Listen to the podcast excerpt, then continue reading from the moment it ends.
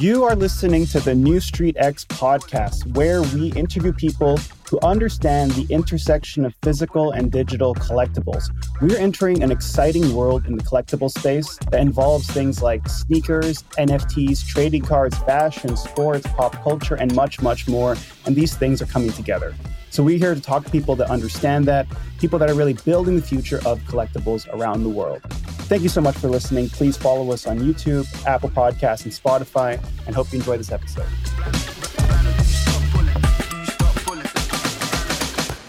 Welcome to the Neustreet X podcast. Today we have a special guest, Josh Davidson. He's the Senior Vice President of Operations at Always Legit. What is Always Legit? Always Legit specializes in curating and managing investment grade sneaker portfolios for high net worth investors. Excited to talk to you today, Josh. Thanks so much for being on the podcast. Yeah, thank you for having me. I'm excited to talk about sneakers and why they're an asset class and why you should invest into the sneaker market. Love to hear. That's like magic to my ears, man. I love to hear that. Like, okay, let's just let's just dive in here. So tell me, how did Always Legit come about? And then there's so many questions I have around your journey with the company, what you're up to right now, the idea of sneakers as an asset class.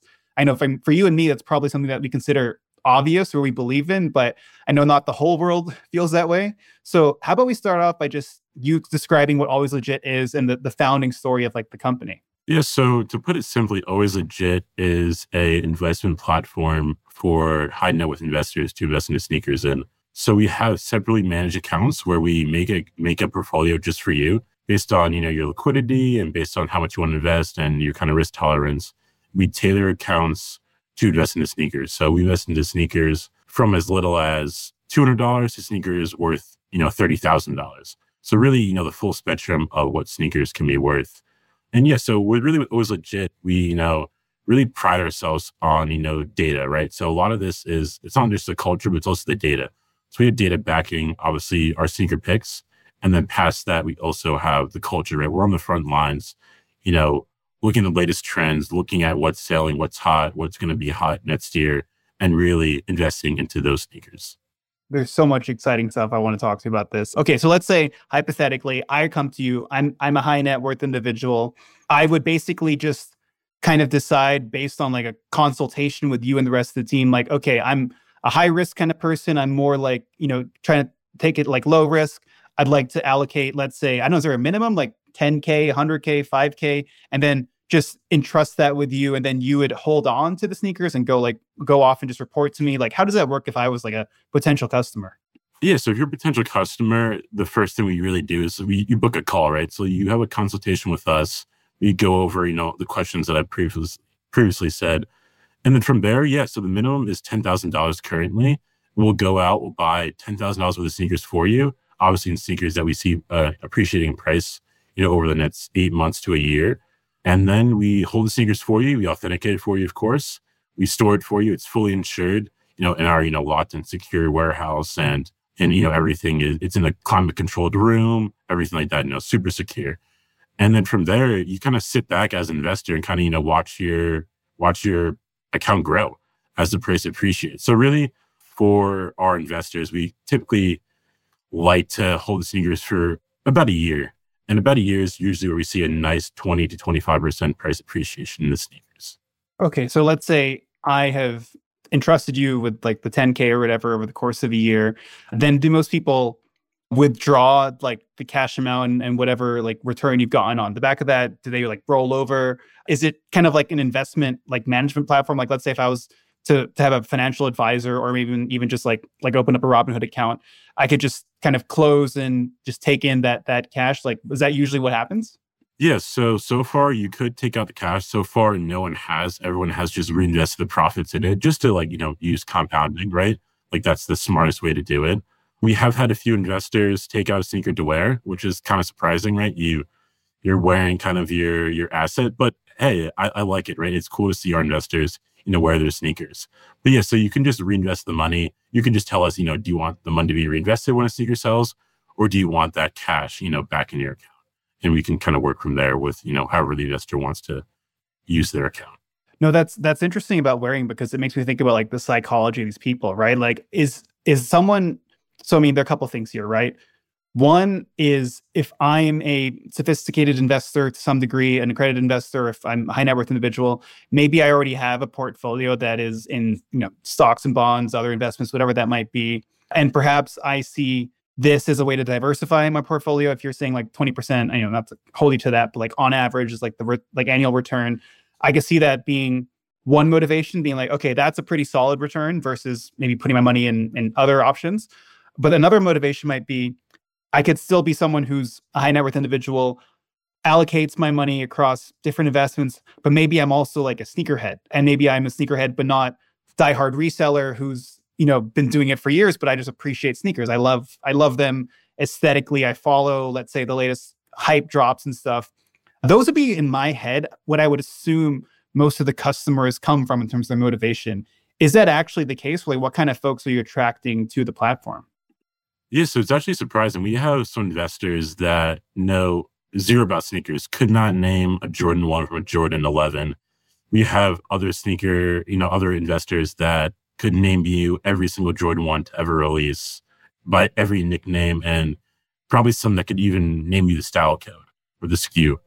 Um, but really, we our average customer probably doesn't know much about sneakers, but understands that sneakers are an asset class and they have like a, a brother, a sister, or a son or a daughter or a cousin who resold some sneaker who waited in line at Foot Locker years ago or who, you know, asked for their phone number so they could enter on the Nike sneakers app, you know, to get the latest Travis Scott sneaker and, you know, and buy it for them. But yeah, really, if you know, if you don't know Nike or don't know the brand Jordan, we can, you know, work with you. But we really just kind of pride ourselves on, you know, really education first, right? So we're obviously to tell you, you know, how sneakers have been around, the Jordan especially since 1985. You know, sneakers are have been uncorrelated to other asset classes too, right? That's that's really kind of the, the good part is that as the macro market, you know, goes down, really sneakers have been pretty pretty resilient. They've really seen not that big of a drop. And obviously what we're picking, we're not saying, you know, every sneaker has hasn't dropped, but the sneakers that we've invested into, you know, haven't seen a drop. And obviously most of them have gone up in pricing, you know, even after COVID where COVID was such a you know a huge price boom in the sneaker market. That's a really interesting point because I guess you're thinking, or at least one of the things you're just you're thinking about these people if they're talking to you is, you know, again, it's a sort of like sort of opportunity cost game theory here. Like if I am someone who maybe has decades of experience investing in just like the SP 500 or like mutual funds, or most of my friends are telling me that's like the obvious thing to do. How do you kind of position sneakers versus other asset classes when people are talking about this kind of stuff. Yeah, so that's obviously you know like the hard part, right? Like I had to convince, or not convince, but but educate people that sneakers are this real thing. And I think what we really try to say is that how big is the market, right? So the secondary market now, according to Cowen and Co, you know, super good reporting that they did, is ten billion dollars. And I think when you say that number to certain people, they kind of like you know twist their head to the side, like ten billion, like and with projections to go to 30 billion, you know, come 2030. So only in six short years now, with the end of the year coming approaching, you know, it's it's expected to almost triple. I think once you hear that magic $10 billion number now, you kind of think, oh, this is like a real thing. This isn't just, you know, kids reselling, you know, at a basketball gym on a Saturday. There's real institutions investing into this. And as we see, you know, other marketplaces probably go public, in the next two or three years, I think that's even going to open up the doors to way more people where they're going to look up, probably Google word for word, how do I invest into sneakers? And, you know, hopefully always legit is, you know, is the, is the first thing to pop up for that. I'm really curious to know, like, what, what, how do you define like your investment strategies, right? And I don't know if like this is like proprietary or anything, but for my, you know, knowledge of like resellers and stuff, there, you could go after, let's say, the most hyped releases, which are probably limited quantities, but the highest margin versus, you know, if you get like like sort of buy and hold stuff that you might buy en masse because if someone's giving you 10k right like i mean just just very simple math in my head you could buy like a small number of shoes with that amount that you think will like be you know higher margin and in the future or you could buy maybe like a larger amount of shoes that'll be smaller margin but and obviously there's a lot in the middle there too. What is what are some of the strategies or sort of templates or frameworks you think about and how you actually do that yeah, so part of it is just um, models probably the biggest, you know, factor when we come to when it comes to buying a sneaker.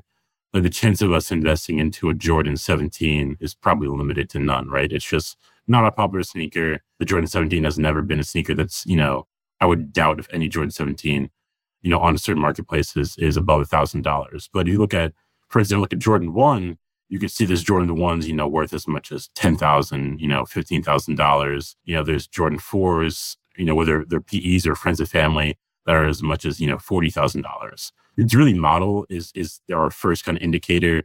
Colorway is another big indication. Collaboration is obviously another big indication as to whether it's a good sneaker to invest into or not. Like Travis Scott has obviously done very well in the past. The concept lobsters have done really well in the past. So even going to with the concept lobsters, you could see the previous colorways like the green, the red, the blue, the yellow was in Friends and Family, the white was a was a recent Friends and Family, and now the orange one that just released. You could see there, okay, like if the orange one follows the same trajectory as the purple, as the green, you know, you're you're in you're in in line for a really good price appreciation. There's obviously other factors that we that we look at that a little bit proprietary, so I can't tell you those numbers exactly or kind of what we look at. But you know, sales volume is also another huge thing. You know, liquidity is obviously one of the biggest factors, right? You can have a hundred million dollar house, but obviously your hundred million dollar house probably not that liquid. There's not that many people that can afford to buy a hundred million dollar house. But you look at Travis Scott sneaker that's two thousand dollars. I mean, it's selling hundreds of times a day. You know, on the open market, which I think a lot of people don't expect when you don't know about sneakers is that that it's not that unheard of for a two thousand dollars sneaker to probably trade two hundred times a day, and the volume there is just insane. So high liquidity is also something we look at. Dude, this sounds like a very sophisticated strategy where again, maybe someone who might be super presumptuous about sneakers, like, oh, what what the hell is that? You just, you know, buy low, like sell high. But clearly you've got a criteria, you've got like proprietary like thought process, methodology behind all this stuff. And it clearly comes from you knowing what you're talking about. I mean, we, you know, one of the ways when we, when you and I first met, we talked about how there aren't really that many as, as far as we're aware sneaker funds in the world. I think we only could think about one or two others apart from Always Legit. I know you're not, you're not like a, fund right now, which also we'll talk about in a second. But do you think that this is a world where five, ten years from now, they're going to be much more activity of people investing in sneakers as an asset class? Which obviously the other is probably, you know, we both believe yes. And and what do you think needs to happen in order to get there? Is it just awareness? Is it other elements of, I don't know, the, the market becoming more sophisticated? Yeah, I think that we're seeing it right now. Like, um, so I first got into sneakers in 2013 in, in middle school, right? Just like every kid, you know, I'm in seventh grade and you know, my parents aren't going to buy me a hundred dollar pair of sneakers. And I'm like, okay, like I got to hitch a ride to the mall and, you know, see if I can buy these sneakers with some birthday money and some Christmas money. And like, uh, I'll pay you back tomorrow kind of, you know, money mom. And that's true. That the story is just really like, you know, bought the sneakers at the mall and I resold them, you know, right outside the mall and saw that this was kind of like a way to make money. But going back to your question, yeah, I think that even for me, like in middle school, I was one of maybe like five kids into sneakers. Come high school, I was one of like, you know, 40 kids into sneakers. In college, you know, obviously college is a much bigger scale, but like, you know, now hundreds of kids are asking me in college, like, oh, like, hey, Josh, can you get me this sneaker, this sneaker, this sneaker? Now I'm getting messages from, it used to be just my friends. Now it's, my uncle's asking me, my aunt's asking me. And I think the, the cool part is like when aunt, you know, Uncle Mike and, you know, aunt, you know, whoever start asking about sneakers, I'm like, okay, this market is keeps on growing. It's very easy for us to be jaded, you know, in the market. But when I see my neighbor who's 70 years old ask me, oh, Josh, can you get me these Nike Air Force Tiffany's? I'm like, oh, like the market is, it's growing. Like a seven year old woman is asking me if I can get her thousand dollar sneakers, right? So, and she wants to wear them. I got her another pair of sneakers instead. And she wears them out and she gets compliments on them. So I think that the market is growing. And it's not really education, it's just like that the coolness factor is going to keep on growing even more and more. And everyone wants to be hip and young. And I think that the sneaker market, you know, isn't going anywhere anytime soon. I totally agree with you on that. Like, I'm very bullish on sneakers. And of course, I believe that that's also the case. Uh, and I think, you know, very much see that growing in terms of interest and popularity. So this is such an interesting opportunity that the Always Legit team is, you know, like latched onto. And I really admire that this is a very like forward thinking thing to do. What is like the founding story of the company? How did you and the other members of the team like come together? How did this idea come about? Like what was the inception of Always Legit? Yeah, so I met so Howie and JJ are the two the two founders, the father and son team. So I met JJ, the the younger kid, who's 19. I'm, I'm 24. I met him at a sneaker event probably was this, seven years ago now. And I saw, you know, father and son there kind of up a conversation. He bought some sneakers from me. We would buy and sell sneakers back and forth. I'm sure he probably made money, you know, from the sneakers that I sold him. And I also made money from the sneakers I sold him too. And then really we kind of came together in 2019. We did some other sneaker stuff, you know, just like little stuff, um, buying and selling sneakers and kind of really, and you know, understanding the market. But this idea of, you know, separate managed accounts and, you know, truly treating sneakers as an asset class is around 18 months old now. And we just kind of came together and said, you know, instead of raising another fund, which was Howie, the founder was our co-founder was going to do, he said, you know, the this other funds, this this sneaker market is is beating funds, right? It's it's this market that's ever growing, and there's just no professionalism or very very little professionalism in the sneaker market right now. Where like if you go to a sneaker event, there's just so much room for for growth, and even there's so much arbitrage opportunities. Like you'll see a sneaker for a, for let's say like a, a Jordan One trophy room, right? There's you could buy it online for maybe 400 bucks and then you could buy it from a person for 330 and you could buy it you could sell it at a consignment store for 600 and if someone needs it for tomorrow you could sell for $1000 right? So right there unlike other commodities there's so much room for for for for growth. There's so much room to make money. And there's no one doing it professionally that's saying hey you need to know nothing about sneakers and i can you know help you out in this market. No, and that's that's a really interesting point there about like the arbitrage opportunities, which I think most people don't realize. Like I think if you're like what you just described about the difference with a consignment store versus needing it tomorrow versus StockX versus like a sneaker show, that's like massive. That is is enough to start a business based on that. So the way you operate right now is through separately managed accounts, right? Not a fund. So can you just explain like what that means exactly? And is that going to change in the future? Like I know we talked about in the past, like other regulations that could make uh, sneaker funds possible if you have like the financial license. I, I know we've seen fractionalized investment in other companies. Like, of course, you got like Rally, Otis, Rares, which I think recently shut down, was kind of like a fractional sneaker investment company. Could you maybe like distinguish between I mean, those three things, right? Like, how would a sneaker fund work? And is that something that's what you're going to be doing soon? How do separately managed accounts work? And then maybe even just touching on how fractionalization is different and what's the approach that you've taken as always legit and how could that change in the future what are like the pros and cons of those differences yeah so for the separate managed accounts uh, which is what we we currently do the really the good part there is that you have kind of full say you know in what we buy when we sell it. We're obviously going to give you, you know huge you know kind of points or you know huge you know says or whatever you want to call it. As to when we when we think we should sell it when you know our data is, is telling us that this is a perfect time to sell this is a perfect time to buy. And you could be, an investor can be, you know, as into it as they want. They could say, you know, only text me when there's a sale or only notify me when there's a sale. Or, hey, just give me like a monthly, quarterly updates. You know, it's kind of how we, we operate now. It ends up being that we probably talk to every investor once a month, kind of say, kind of talk about the overall market, talk about if there's any sales in their account. But also, like, you know, we're not, we're not, well, there's a difference between sneaker resellers and sneaker investors, right? So we're in the buy and hold strategy. So, you know, when we're buying, we're not looking for these ridiculous steals. We're not, you know, buying a $800 sneaker for $400, right? We're buying, we're paying the, the market pricing. But what the capital allows us to do is that it's patient capital, right? So we are allowed to, you know, pay our, the secondary pricing that everyone has kind of dictated as the pricing. And our model is showing us that this shoe, you know, should go up X percent in the next year, eight months or whatever. So it's very easy. It's easier. I like to say that it's it's easier for us to buy 100 pairs at the secondary pricing than is for us to buy one sneaker at retail or even one sneaker one sneaker for a steal. Got it. No, this makes this makes a lot of sense. And and do you think there's a future where like a sneaker fund that like several people can invest into makes sense for for you? Is that something that like is on the roadmap? Is it maybe the economics aren't as good? Like what's the difference there? Yeah, so for a sneaker fund, we probably do something called a Reg A or Reg CF, where it allow you know non-accredited investors to invest into sneakers, and that's really I know where we kind of see ourselves in probably Q2 of next year, where you know if you aren't accredited and you don't have the ten thousand dollars, we obviously realize that, you know ten thousand dollars is a lot of money, and people you know have to make a huge decision when it comes to you know where to put their hard-earned money. So the you know our next year when we do you know kind of a fund, we'll do a fund here and probably a fund overseas too Um, the, the good part is you can invest, you know, for as little as, you know, less than $10,000. I want to give us, give an that number less than $10,000.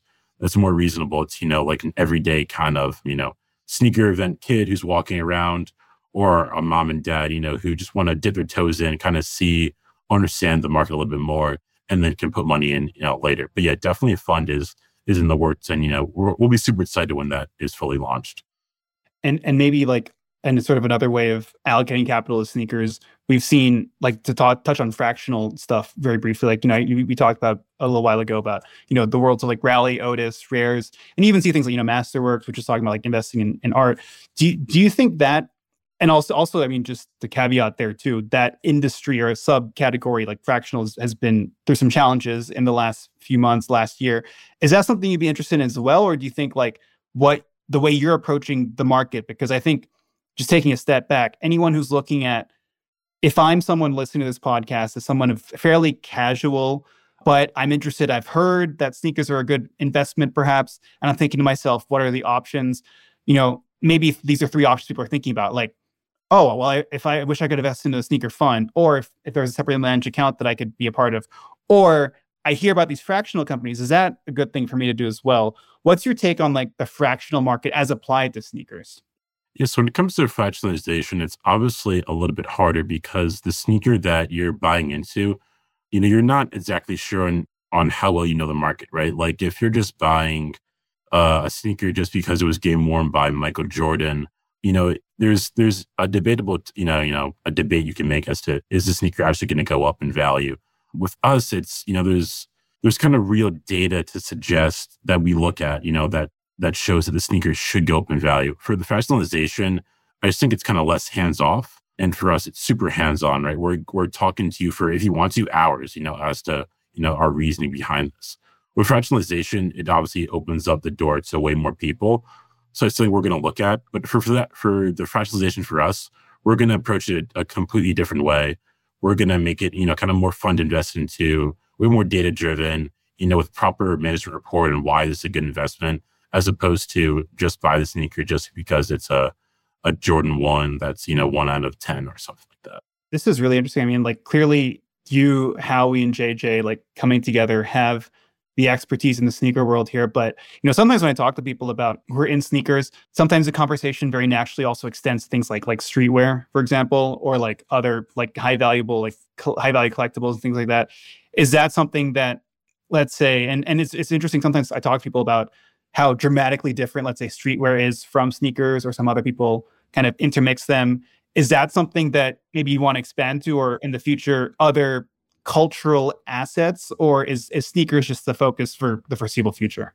Yeah, so it's it's sneakers for now, and in the future we'll probably move to luxury watches and Birkin bags and other collectibles. Obviously, sneakers, you know, is what we know best, and we'll we'll, we'll kind of start there. And really, probably we probably see you know the the sneaker market tapping out. What always legit probably has you know seventy five million dollars for the sneakers. Around there is kind of where we see you know the market kind of tapping out. Where will be the biggest sneaker collection. And, you know, that'll be kind of a really good, you know, goal for us in the next few years.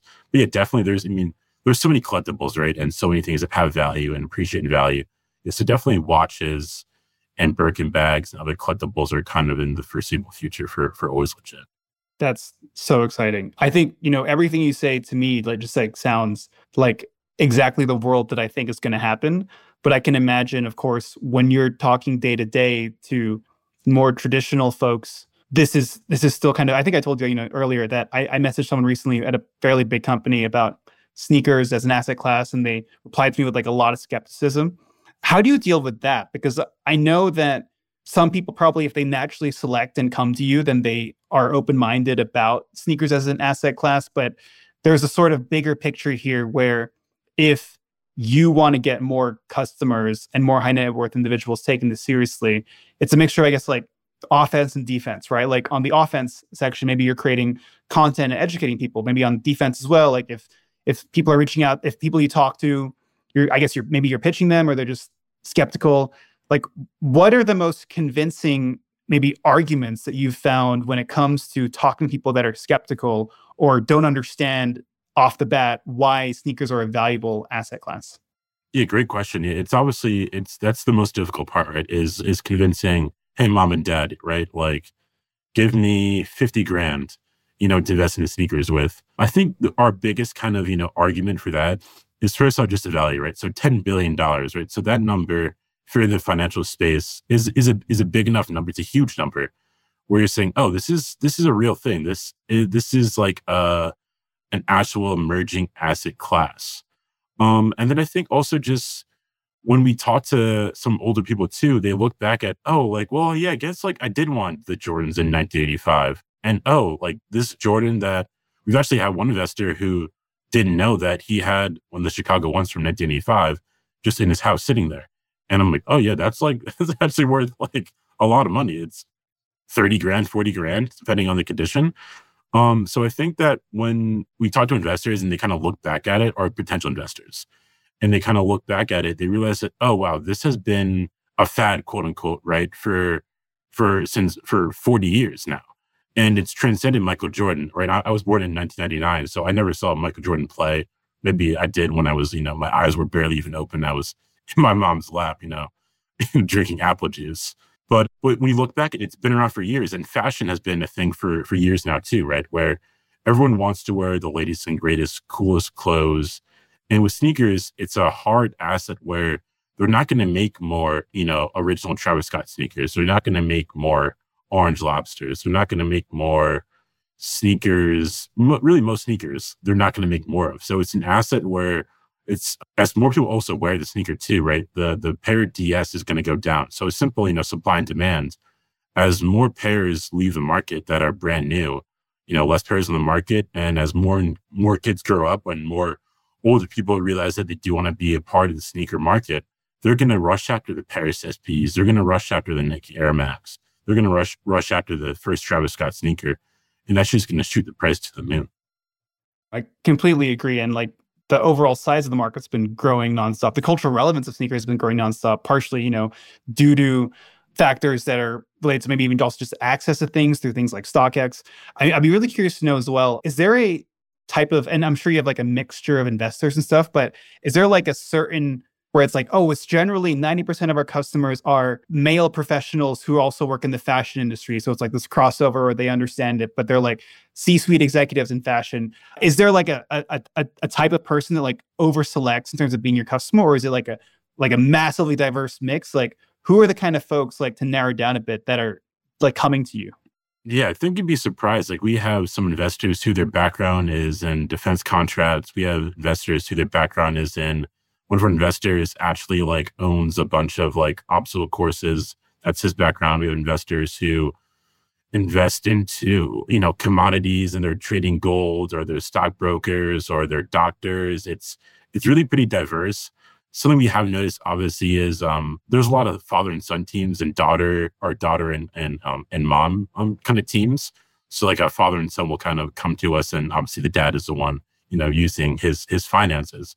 But it's a good way. It's a passion investing, right? It's something that you can kind of at the same time teach your son about, you know, investing, and through that, in a, in sneakers, you know, this emerging asset class, and also, you know, for some of our investors, you know, this their sneaker portfolio is going to be like their college, their their fund for their you know their, for their son for college, where it's you know it's probably the most fun investing you can have because not that you know your 401k is boring, but your 401k is kind of boring, right? It's just like it's it's not that fun to invest into, but investing into the latest Travis Scott sneaker is more passion investing, and as we've seen in the past years, you know, passion investing, you know, with apps like Robinhood, you know, have have have skyrocketed, right? People want to be super involved in investing and less and less people, you know, my age are investing into kind of boring stuff. They want to invest into the passion stuff where we kind of really see sneakers as a collectible, right? So in your man cave or in your your woman cave, whatever, you know, you're gonna have your Tom Brady jersey.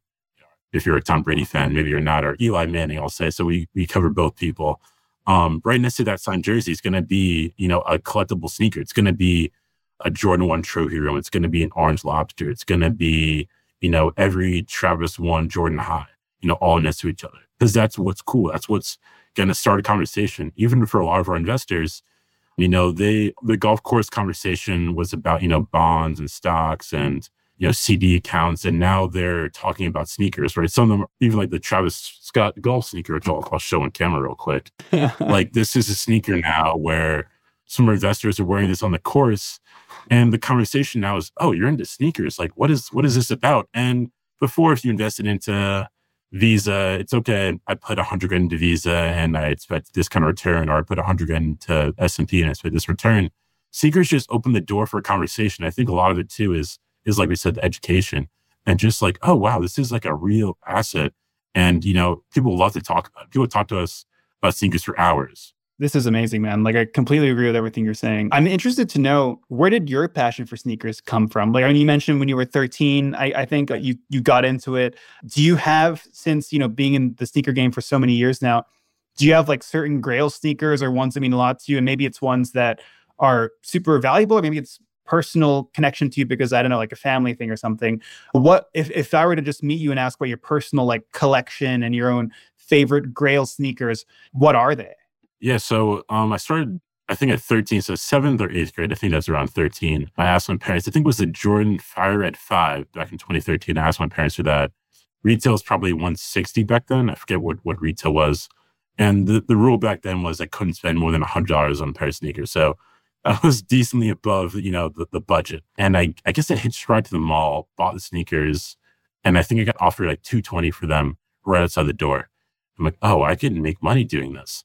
So that's probably a sneaker that I should go out and, and buy again, the one from 2013, just to, you know, kind of have it like, you know, above my desk probably. Just has like a, oh, this is where it all started from. Yeah, there's definitely grails that still have like a Paris SB, still a sneaker that I want. There's like a Jordan 1 UNCPE. It's a, that's a grail that I still want. It's like Wu Tang dunks that I want still.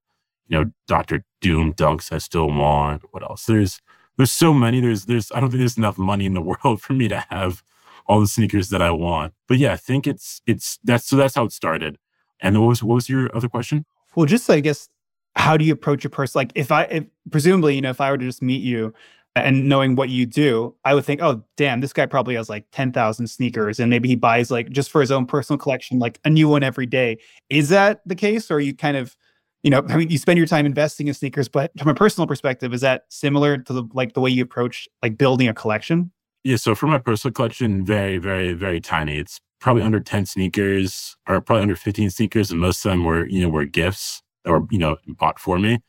And the, the reason for that is partly I'm, I'm, I'm jaded, obviously, to the market. Part of that too is that if I wear a sneaker, it loses its value, and I don't like losing money. So, so I, will more invest into sneakers rather than wear the sneakers. But yeah, I still have you know some Travis Scott sneakers that I wear, and it's obviously a conversation started like we said before, right? But yeah, the sneaker collection for me personally, it, it's small. It'll it'll grow as the years come along, as as I can say, okay, you know what, I'll I'll I'll wear this and I'll stop investing, and for for once I'll just buy a sneaker just for me personally.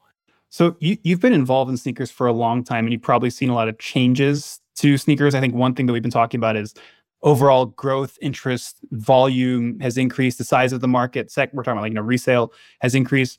What are some of the biggest things you've noticed when, you know, comparing to going to a sneaker show five years ago versus now?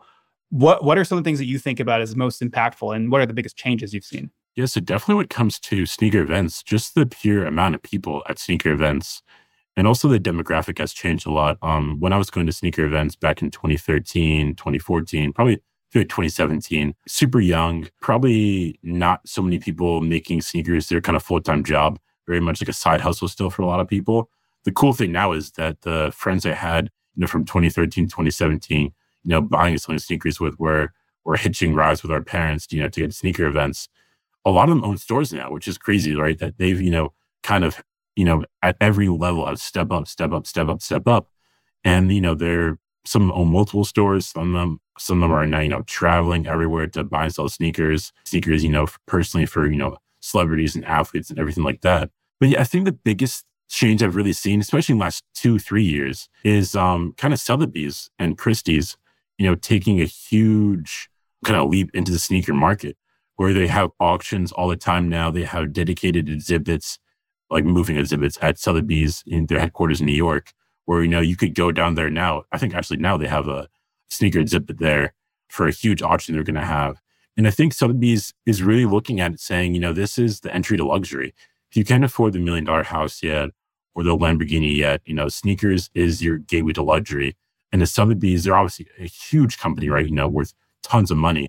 If they're making a bet on sneakers, it's definitely something to note that, you know, Sotheby's, you know, invest millions of dollars into research and they're they're showing that sneakers are going to be this gateway to luxury. And, you know, we'll get the kids, kids meaning, you know, young 20s, young 30s, we'll get them in here young into sneakers. And as they progress in life and make more and more money, you know, that'll make investments into art and wine and whiskey and other collectibles, you know, and houses and cars and stuff like that as the years go on. And then also too, a big change has also been just the amount of women in sneakers too. It was very much, you know, male focused when I was first into sneakers, you know, back in 2013. And now 10 years later, I see a lot more women, you know, at sneaker events wanting to buy, buy and sell sneakers, which I think is a beautiful thing, right? You know, everyone should have the opportunity to you know, buy and sell sneakers. And sneakers are cool to everyone, right? And now my friends that are girls texting me, Hey Josh, can you get me this sneaker and this sneaker? And it used to be probably more, you know, traditionally girly sneakers, meaning, you know, pinks and purples.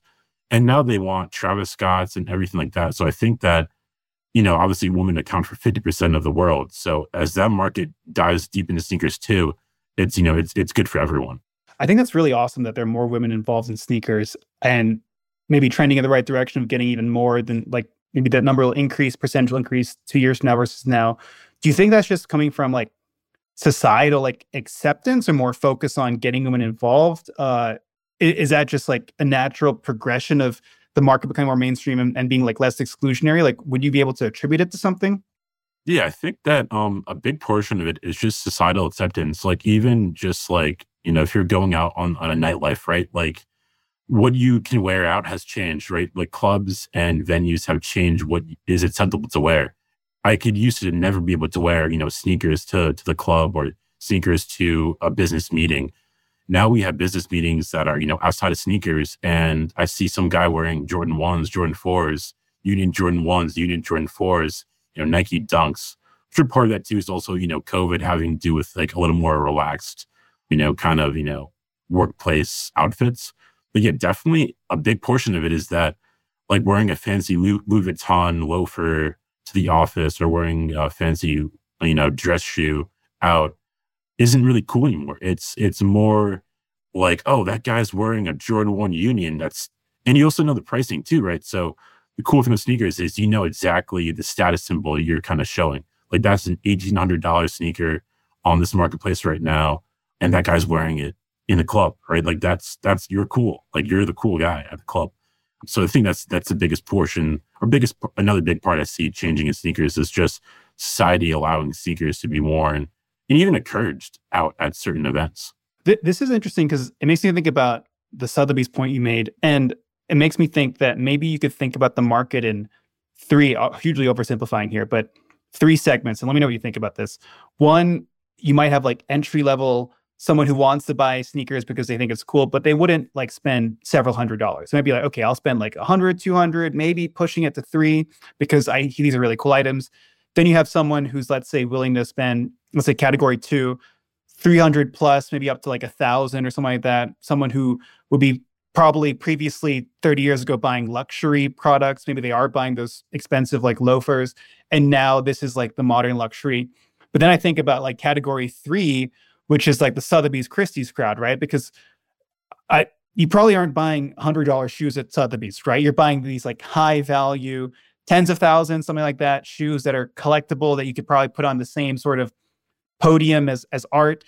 Is that is that like I mean this is just kind of off the cuff here we talking about this, but is that like a fair kind of like like thought process and and thought experiment about like these three categories? Yeah, absolutely. I think that's probably the best way to to kind of you know separate the three categories. And the, the good part is that you know there's room for growth in you know categories one and two, right? Like as you progress in life and make more money, you know you kind of work harder and you know your your budget on what you can what you can buy grows. You just move categories, right? And even in the last category, category three, like we said, which is you know Sotheby's or Christie's, you know the, the range there is huge. It's it's from five thousand to you know ninety thousand, let's say, or sixty thousand. So there's huge room for, and you can obviously buy multiple too. So there's kind of a never ending, you know, kind of sneaker addiction that people can, can, can get, which is the cool part. But yeah, I think that the good part is that there's so much room for growth in the sneaker market where, you know, when I was first selling sneakers, you know, I probably had, you know, five sneakers at, at uh, five sneakers. I was walking around sneaker events because I didn't, you know, have enough sneakers for a table. I progressed until, you know, now I have one table, then two tables, and then, oh, now I have three tables. And then, okay, like maybe I can talk to the vendor and, or, or the person hosting the show and kind of get like, you know, work with them and, you know, have bigger, better tables, fancier tables, stuff like that. You know, maybe, you know, then I got into, I'm just displaying some sneakers just for show, just to show, you know, some little kid there that, you know, here's the, you know, $20,000, you know, Jordan, whatever that I have to show off. But yeah, I think that the cool part about sneakers is really just there's room for everyone is, is the best part, right? If you can spend fifty dollars, there's room for you in the sneaker market, and if you can spend fifty thousand dollars, there's there's room for you and love for you too in the sneaker world. This this makes me think about a category that we maybe haven't talked about as much, like let's say resellers and the resale market. And I know you were a reseller, particularly back back in the day. There's there's a there's a narrative that I hear from some folks, and love to hear whether you agree with this or not, is that reselling was easier. Let's say five ten years ago, you didn't need to be like a genius to resell. Just buy something retail if you can get your hands on it, whether it's through like a sneaker bot, whether it's through being lucky, whether it's through just showing up, like lining up the stores, getting access to, to, to, to some hot product and then just tomorrow flipping it because you know that the demand's so high you can make pretty good profit margin now what i've heard from some resellers now is that that's harder to just do because the amount of products that are kind of guaranteed like a good flip high profit margin like the travis scotts of the world that hype doesn't exist as as much as let's say five ten years ago maybe novelties worn off maybe just require there's less arbitrage opportunity because the market's become more sophisticated I, I guess my, my two questions based on that is one is that a fair characterization of being a reseller and how that's changed over the last five to 10 years? And two, what are the factors that have contributed that change? And, and where do you see being a reseller if three to five years from now, or like where, where you see that evolving? Yeah, so I think that definitely sneaker reselling has has changed. It used to be easier to kind of resell sneakers. It used to be kind of simple as, you know, wake up at 10 a.m. Or uh, hopefully you're up before that, but you know, go with the sneakers up at 10 a.m enter the window sneaker. And if you win, you can, you know, sell it and make 60 bucks. And if you lose, don't worry, you kind of have next Saturday for another opportunity to make another 60 bucks, you know, resell the sneaker. Um, obviously COVID was a big portion of that with, you know, supply chain um, problems. Um, you know, sneakers were, were, it was easy to resell sneakers. I think the hard part now is obviously that, and why we exist is that it's, it's pretty hard to do it yourself. Like you really need to be like in the know and deep into the culture to understand not only when a sneaker is gonna be worth it to even buy for retail, but also like when a sneaker is also good to buy the secondary market, right? So a big you know portion of what we do is there's a difference between sneaker resellers and sneaker investors, right? So sneaker resellers kind of, you know, will try to buy pairs of retail, flip them right away and kind of make their money by, you know, a constant turnover of inventory constantly buying and selling, buying and selling, buying and selling. Sneaker investors like us, which are more the buy and hold strategy, which obviously a lot of sneaker resellers do, really revolves around I'm fine paying the secondary pricing because I know that, or, you know, our model is suggesting that the sneaker is going to go up 20%. Um, and the good part, like we said before, is that it's easier for us to buy 100 pairs at market pricing than it is to buy one pair for a steal, right? So with us, it's the beauty is that it's it's it's easy, right? It's it's super easy. All, the hard part is obviously, you know, which hundred pairs do you buy, or you know, what SKU do you buy, and you buy hundred pairs of it. Yeah, definitely sneaker reselling has has changed a lot. In the near future, I probably do see some sneaker resellers probably leaving the game just because it's not as easy to just make money. And I guess overall, there's you know there's there's pros and cons to it. The pro is that um, more people are into sneakers, you know, when there's everyone is sneaker reselling, but obviously there's less money to be made if everyone is doing the same thing. So I think that, you know, Nike and Jordan sneaker resellers in the public, you know, usually kind of find some middle ground where there's sneakers that, you know, are available to everyone. There's sneakers that are limited to everyone. And there's like a, a, a middle ground where there's always going to be sneakers. Travis Scott's, you know, reselling for a thousand dollars plus maybe last year it was $1,300. But still, the good part about, you know, investing is like whether your sneaker goes from 100 to 120, or 400 to 480, 20% is still 20%, and there's still money to be made, you know, you know, in the arbitrage opportunity. What what's your take on let's say trends amongst brands, right? Because I think and this is this is when people think about sneaker resale, I think probably like Air Jordan ones is like the, the silhouette that they think about the most as like the prototypical hype sneaker. But if you look at things like, you know, StockX puts out these reports on fastest growing shoes, um, like and and and generally speaking, there's this sort of narrative around like New Balance, Salomon, Hoka on like as up and coming brands, which you know five years ago were barely thought about as like like hot sneaker resale products, even like Crocs and stuff, you know. And and I do know that that doesn't mean they're going to take over Nike market share for sure. Nike's still like, and, and Adidas to a lesser extent, you know, obviously Yeezy's changed things up for them. But do you see the sort of breakdown of brands changing? Do you think that the things are trending towards a direction where there's less Nike dominance? Is this just a blip in the radar and Nike's going to kind of always be the the biggest hottest shoe brand? What's your take on that? Because I'm sure you're like, you know, looking into this fairly regularly. Yeah, so obviously, you know, we're looking deep into, you know, what brands are, you know, kind of up and coming, like the Hokas. You know, the running shoes are really taking off a lot. Even New Balance is seeing a resurgence and, you know, in in resale and, you know, price appreciation. Um, I think competition is good, right? So I think that it's good that, you know, every brand, you know, is looking at other brands saying, you know, what can we do to, you know, to gain more market share? I think competition is always good for, you know, for brands. I think that's good that Nike you know, is probably, you know, losing some money to Hoka and, you know, and or New Balance or or even Adidas or or, you know, whoever whoever whoever comes up next. I think to answer your question though, the the hard part is that for us is there's not enough obviously data or kind of history to show that these brands are going to stick around for the next, you know, 60 years. Like, you know, Nike has been around for years now. But I think that it just shows that the sneaker world is is still growing and that people are also willing to pay above retail. It's becoming more and more regular. I think if you asked someone 10 years ago, or even five years ago, even now for some people that you paid above retail for a sneaker, I don't think that that sentence has ever been said to them. I don't even know if they would know how to respond to that. But now, as you know, marketplaces, online marketplaces become more and more popular, you know, paying above retail for a sneaker is pretty normal now. I saw a recent study that said that you know some ridiculous percentage of people in their their 20s have paid above retail for a sneaker. And if I told my mom or grandma that, they'd probably have a heart attack. And you know, like, what do you mean paid over retail? I'm like, mom, this is this is what I do, right? Um, but I think that's that's the good part is like with seeing brands, you know, really shoot up on, on marketplaces, is that people are becoming more and more used to paying above retail for sneakers.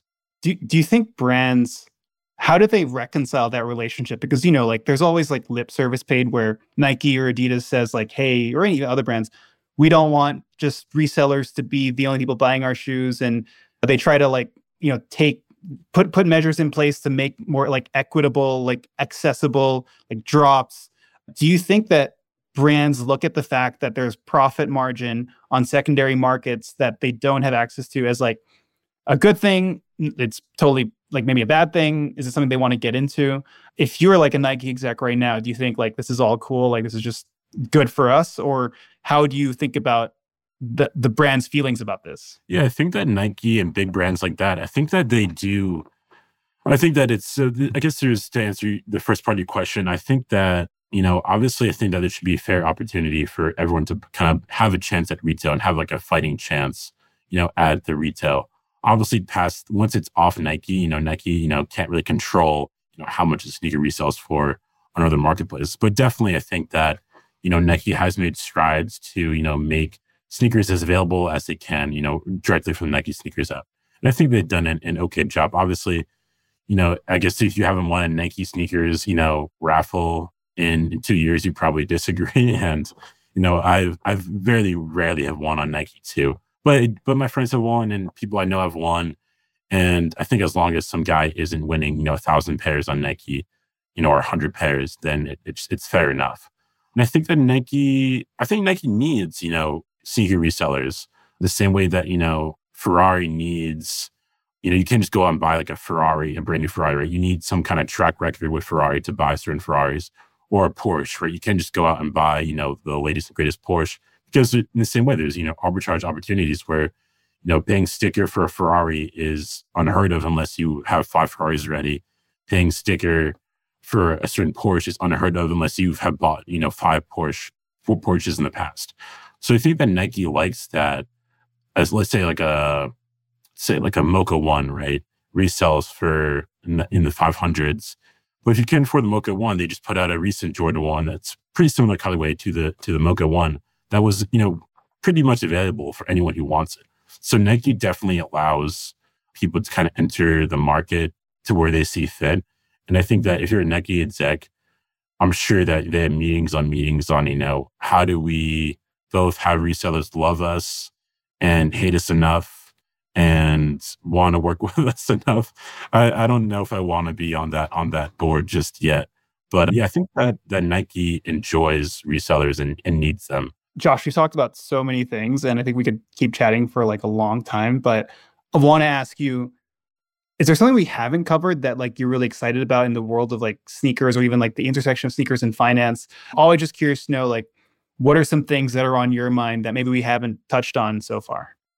Yeah, I think that the the only thing really on my mind that we haven't touched on so far is probably probably I think just the ease of of use, you know, for our platform, right? Um, I think that you know a big question we get a lot is I don't know anything about sneakers, and I'm kind of afraid to invest in something that I don't know about, which is a perfectly valid, you know, kind of question that you know some investors have you know have years of experience in other in other asset classes and other commodities I think that if people give us, you know, kind of um, give me the opportunity to, you know, teach you about sneakers, and I think you'd be surprised that there's a huge, you know, kind of, you know, crossover with other commodities where it's not really that different. It's it's a collectible. And people probably don't realize that if they asked around that they probably know some sneaker resellers, probably I wouldn't be surprised, like a lot of our friends like, oh yeah, like it turns out that my husband has five pairs of Jordans in the closet that I didn't know about. And it also turns out that he bought them for 170 and now they're worth $500 each. So without knowing it, you've been a sneaker reseller, sneaker investor without knowing it. So I think that's definitely a point I wanted to like, hit across. And also just that, you know, there's a difference between sneaker resellers and sneaker investors. And we're more the buy and hold strategy when it comes to sneaker investing.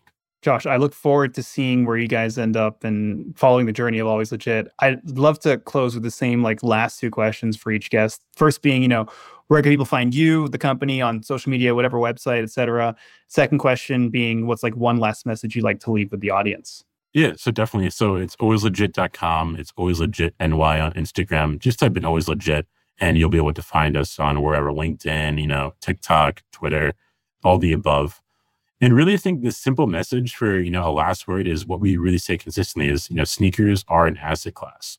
And I think that sentence alone, you know, tells a story and also opens up the door for, you know, your own or the viewers, you know, own kind of research and kind of, you know, opportunity to really dive into the market a little bit, you know, type in sneakers are an asset class on Google and, you know, read the Cowen and Co report on it. And I think that people will be pretty surprised at how big the market is and where the opportunity to make money, invest in sneakers exists. Awesome. Thank you so much for the time, Josh. Thank you for listening to the Neustreet X podcast. You can learn more about the guest in the show notes and learn more about Neustreet at neustreet.com. Please make sure to like, follow, subscribe across YouTube, Apple, Spotify, and more. Thank you so much. See you next time.